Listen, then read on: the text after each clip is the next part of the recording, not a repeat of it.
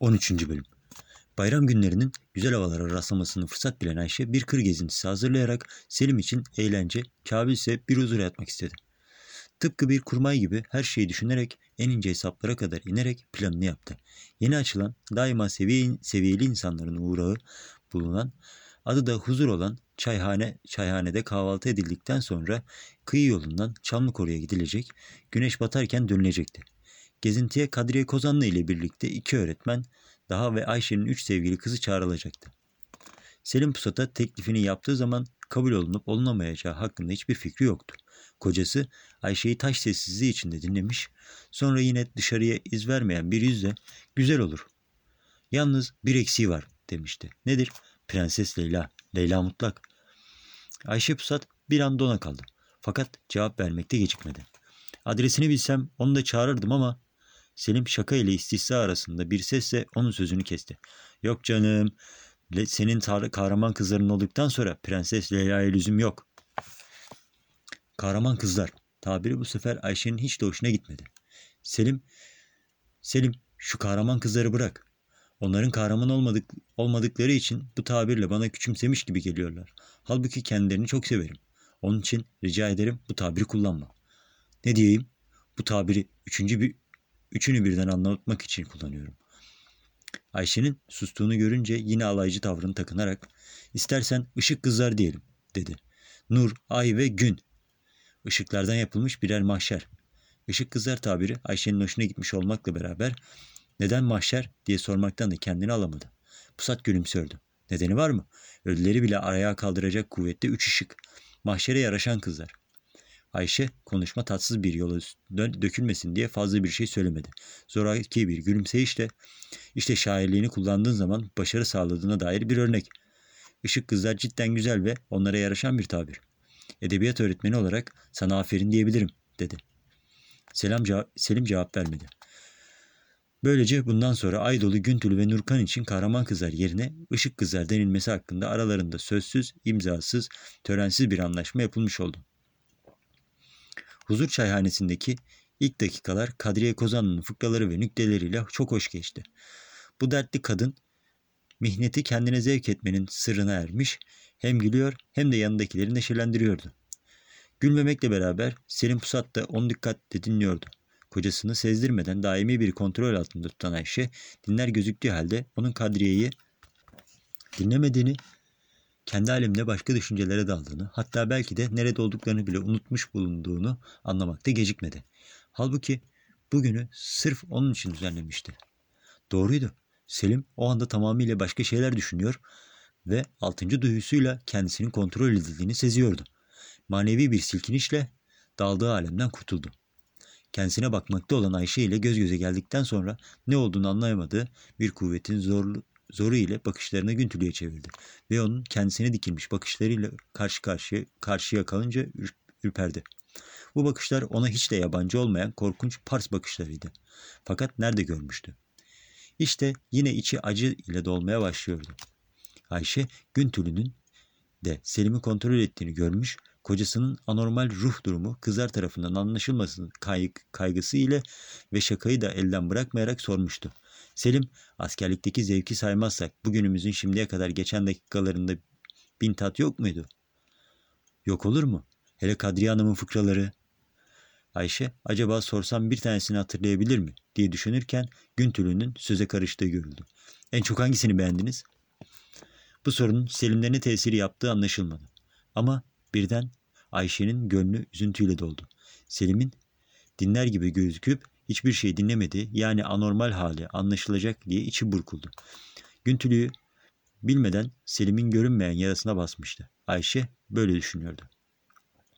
Halbuki Güntülü bunu bilmeyerek değil, bilerek yapmıştı. Huzur çayhanesine geldiklerinde, geldikleri dakikadan beri bu acayip adamı kontrol ediyordu. Ne tuhaf düşünüyordu. Başından geçen felaketle meşgul olmazdı. Öyle zayıf iradeli bir adama benzemiyordu. Ayşe, hoca hanım ayarında bir kadının kocası olduktan ve hayatındaki bütün sarsıntı atıldıktan sonra onun huzur içinde yaşayan bahtiyar bir kimse olması gerekirdi. Halbuki bu sertlik, bu dalgınlık, bu gariplik hiç de bahtiyarlığın alametleri değildi.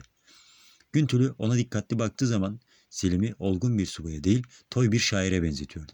Kadriye Kozanlı'nın herkesi neşeye boğan fıkralarına aldırış etmediği, daha doğrusu onları işitmediği muhakkaktı. Güntülü bunu kendisini ispat etmek için en çok hangisini beğendiniz diye sormuştu. Ayşe içinden eyvah fırtına kopacak diye tasalanırken Selim'in alay mı ciddi mi olduğu anlaşılmayan o tavrı takındığı görüldü ve arkadan hepsi birbirinden güzel dediği işitildi. Güntülü tuttuğunu kolay bırakanlardan değildi. Yine sordu ama elbette biri ötekilerden güzeldi. On fıkra bir araya gelince hiç şüphesiz birinin daha çok hoşa gitmesi icap eder. Güntülü daha söyleyecekti ama Selim bırakmadı. Yanılıyorsunuz. Birçok şey bir araya geldiği zaman onlardan birinin ötekileri üstün olması neden gereksin? Güzel bir savaş yapmış bir mangadaki erlerden biri ötekiler, ötekilerden ayırt etmeye çalışmak. Bu sefer de Selim sözünü bitiremedi. Kadriye Kozanlı gülerek konuşuyordu. Aman Selim Bey, bu huzur çayhanesinde bu huzur çayhanesini de tüfek sesleriyle doldurmayın. Sonra huzuru kaçarsa nereye gideriz? Ayşe, Selim'in sertleşmeye başladığını derhal anladı. Sesinin tonu onu gösteriyor ve boşluğa bakarak cevap veriyordu. Peki, silah seslerini keserek huzurun bozulmasını önleyelim. Fakat şimdi vereceğim örnek sizin de gözlerin, gözlerinizin kamaş, kamaştırdığından yanıp yakılmanızı rica ederim. Kadriye ile diğer öğretmenler ve üç kız göz kamaştırıl, göz kamaşmasından bir şey anlamayarak bakıştılar. Yalnız Ayşe sözün nereye varacağını kavramış fakat artık önlemeye vakit ve imkan kalmamıştı. Pusat tok bir sesle konuşuyordu. Askerleri bıraktık, ışık kızları aldık. Işık kızlar diyerek Ayşe'nin üç sevgili kızını kastediyorum. Hem isimleri ışıklı hem kendileri ışık güzelliğinde olduğu için onlara ışık kızlar diyorum. Şimdi ben Ayşe'ye ışık kızlardan en çok hangisini beğeniyorsun diye sorsam şunu yahut bunu diye bir cevap verebilir mi? Veremez. Demek ki bazen tercih yapmak imkansızdır. Ayşe'ye tanıyamayacağınızdan emin olduğum bu hakkı benden neye, istiyor, neye esirgiyorsunuz? Bu bağlayış Ayşe'nin hoşuna gitmişti. Fakat Güntülü direnmekte devam ediyordu. Hoca hanımın bize olan sevgisi eşittir. Fakat bu aramızda bir tercih yapmadığı manasını taşımaz. Tercihini açığa vurmayışı hoca hanımın nezaketi ve hocalık sanatının icabıdır. Yoksa mutlak, mutlak mı? Güntülü Selim'e adeta korkarak baktı. Çünkü mutlak mı diye sorarken korkunç bir hal almıştı. Selim'in böyle korkunç olmaya zorlayan sebep mutlak derken Güntülü'nün sesindeki ahengin Çamlıkoru'da o gece duyduğu seste tıpatıp benzemesiydi. Güntülü'yü nereden tanıdığını hatırlamak üzereydi. Fakat Selim kendisine geldiği zaman Çamlıkoru'ya inen yokuşta olduklarının farkına vardı. Yanında Güntülü vardı. Ayşe ve ötekiler epey aralıklarla arkadan geliyorlardı. Selim yanındakinin Güntülü olduğunu anlayınca ilk önce kızın sesine dikkat etti. Evet, bu o gece. Çamlıkoru'da kendisine şiir, şiirle hitap eden sesti. Ara sıra Çamlıkoru'ya gelir misiniz diye sordu. Hayır, ilk defa şimdi geliyorum. Yalan söylüyordu. Bu sesin sahibi Çamlıkoru'ya hiç gitmemiş olabilir miydi? Selim sabırsızlanmakla beraber bu vahşi kızı zorlayarak ondan bir şey öğrenmeye imkan olmadığını çok iyi seziyordu. Güntülü, bana en çok hoşunuza giden bir şiiri okur musunuz? Dedi. Selim şimdiye kadarki konuşmalarında gerek Aydolu, gerek Nurkan'a, gerekse Güntülü'ye hitap ederken atlarından sonra hep hanım kelimesini de ekleyerek konuşmuştu. Bu seferki Güntülü hitabı biraz tuhaf fakat samimi olduğundan genç kız yadırgamadı. Hatta genç kızlık psikolojisi içinde biraz hoşlandı bile. Yalnız Selim'in karakterinden hiç umulmayan şiir okumak teklifini garip bularak nereden icap etti diye sordu. Zaman zaman şiir dinlemekten hoşlandığım olur. Bunu da elbette şiir zevki olanlardan dinlemeyi tercih ederim. Ayşe evde o kadar meşgul ki ona bu teklifi yapamıyorum. Zaten bu istek de bende her zaman doğan bir şey değil. Güntülü biraz düşündükten ve eliyle saçlarını o zarif hareketle düzelttikten sonra ahenkli sesi ve düzgün söyleyişiyle bir şiir okumaya başladı. Sevda gibi bir gizli emel ruhuna sinmiş. Bir haski hayalden bile üstün ve derinmiş. Gökten gelerek gönlüne rüzgar gibi inmiş. Bir sır ki bunu ölsen bile asla açamazsın. Anlatması imkansız olan öyle bir an ki. Hülyadaki ses varlığının gayesi sanki. Bak emrediyor. Daldığın alemden uyan ki mutlak seveceksin beni. Bundan kaçamazsın. Şiiri dinlerken kızın sesinin karanlıktaki sesin ahengine benzeyen güzelliğinden sarhoş olan Pusat son mısrayı dinleyince yıldırıma vurulmuşa döndü. Ve ızdırabını belli etmek istemeyen bir yaralı gibi bakarak bu şiir kimin diye sordu. Güntülü en tatlı gülümsemeyişiyle bakıyordu. Bilmiyor musunuz? Bilsem sorar mıydım? Genç kızın gülümseyişi dudaklarında söndü. Bu şiir sizin değil mi? Pusat hayretle durarak Güntülü'ye döndü. Benim mi? Ne zaman yazılmışım? Kızın gözleri vahşi pırıltılarla ışıldamaya başlamıştı. Selim çok iyi tanıdığı bu pırıltılara bakarken, bakıp da unutulmuş bir noktayı çözmek için bir ruh kasırgasında bunalırken, Güntülü o gece görünmeyen kadının sesiyle cevap verdi. Unuttuğunuza göre bin yıl önce yazmış olacaksınız. Bin yıl. Selim'in beynindeki karanlık yer aydınlanıyor gibiydi. Ben bin yıldan beri yaşıyor muyum diye düşündü. Bu korkunç bir şeydi. Yanındaki kız tıpkı bir büyücü gibi onun aklından geçeni anlayarak cevap veriyordu. Evet, bin yıldan beri yaşıyorsunuz. Hatta belki de iki bin yıldan beri. Mete'nin askerlerini sadakat sınavından geçirmek için sevgililerine, nişanlılarına, eşlerine ok atmalarını emrettiği ve büyük sevgilileri dolayısıyla ok atmayanları idam ettirdiği zamandan beri. Bu sözler ve bu ses Selim'in bütün gücünü, hatta iradesini alıp götürmüştü. Cevap veremiyordu, düşünemiyordu da. Ne kadar sürdüğünü kestiremediği duraklaması, genç kızın "Yürüyelim efendim" demesiyle sona erdi. Yokuş bitmiş Çamlıkoru'ya girmişlerdi.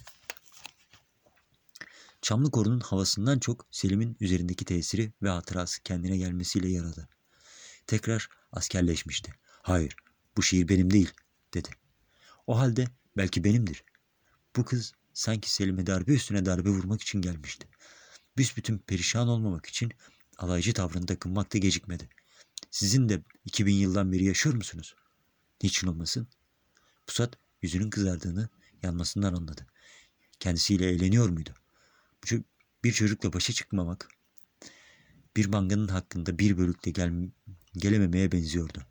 Fakat bu kadar nazik ve terbiyeli bir kızın çok sevdiği öğretmeninin kocasıyla eğlenemeyeceği şüphesizdi. Öyleyse o garip sözlerle ne demek istemişti? Alacağı cevaptan çok kızın sesini dinlemek ihtirasıyla sordu. iki bin yıl önce acaba ben neydim? Herhalde Mete'nin ordusunda bir subaydınız.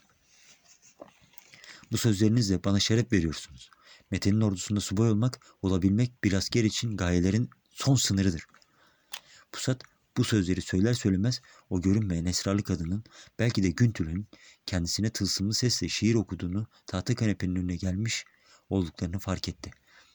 Arkadan yavaş yavaş gelmekte olanları bekliyormuş gibi durarak burada olup bitenleri yıldırım hızıyla hatırladı. O ses, sonra Leyla, Leyla'nın o sese hiç benzemeyen, sonra o benzeyen sesi, Prenses Leyla, tahtın varisi olan Leyla, en sonra Güntülü. Kendisinin iki bin yıl önce yaşadığını söyleyen ve şimdi sesi görünmeyen kadının sesine tamamıyla benzeyen Güntülü. Ayşe ve ötekiler yavaş yavaş yaklaşıyorlardı. Yüzleri neşeli olduklarını anlatıyordu. Belli ki Kadriye Kozanlı yeni bir fıkra daha anlatıyordu. Onlara gelince Güntülü ile olan bu korkunç fakat büyüleyici konuşmanın kesileceğini düşünen Selim, içkinin son yudumlarını içermişçesine, artık iradesine hakim bir halde alaycılığını takınarak sordu. İkimiz de iki bin yıl önce yaşadığımıza göre o zaman da tanışıyor muyduk? Güntülü aynı esrarlı ses ve aynı büyük ciddiyetle cevap verdi. Elbette tanışıyorduk. Peki ben o zaman da bir subaydım. Ya siz neydiniz? Güntülü yırtıcı pars bakışlarını Selim'e dikti. Onur perten, hatta çıldıran bir çıldırtan bir eda ile şaşkınlıktan başını döndüren bir soğukkanlılıkla cevap verdi. Ok atılmayanlardan biri. Pusat için bir anda dünya karardı ve ondan sonra olup bitenleri artık hatırlayamadı.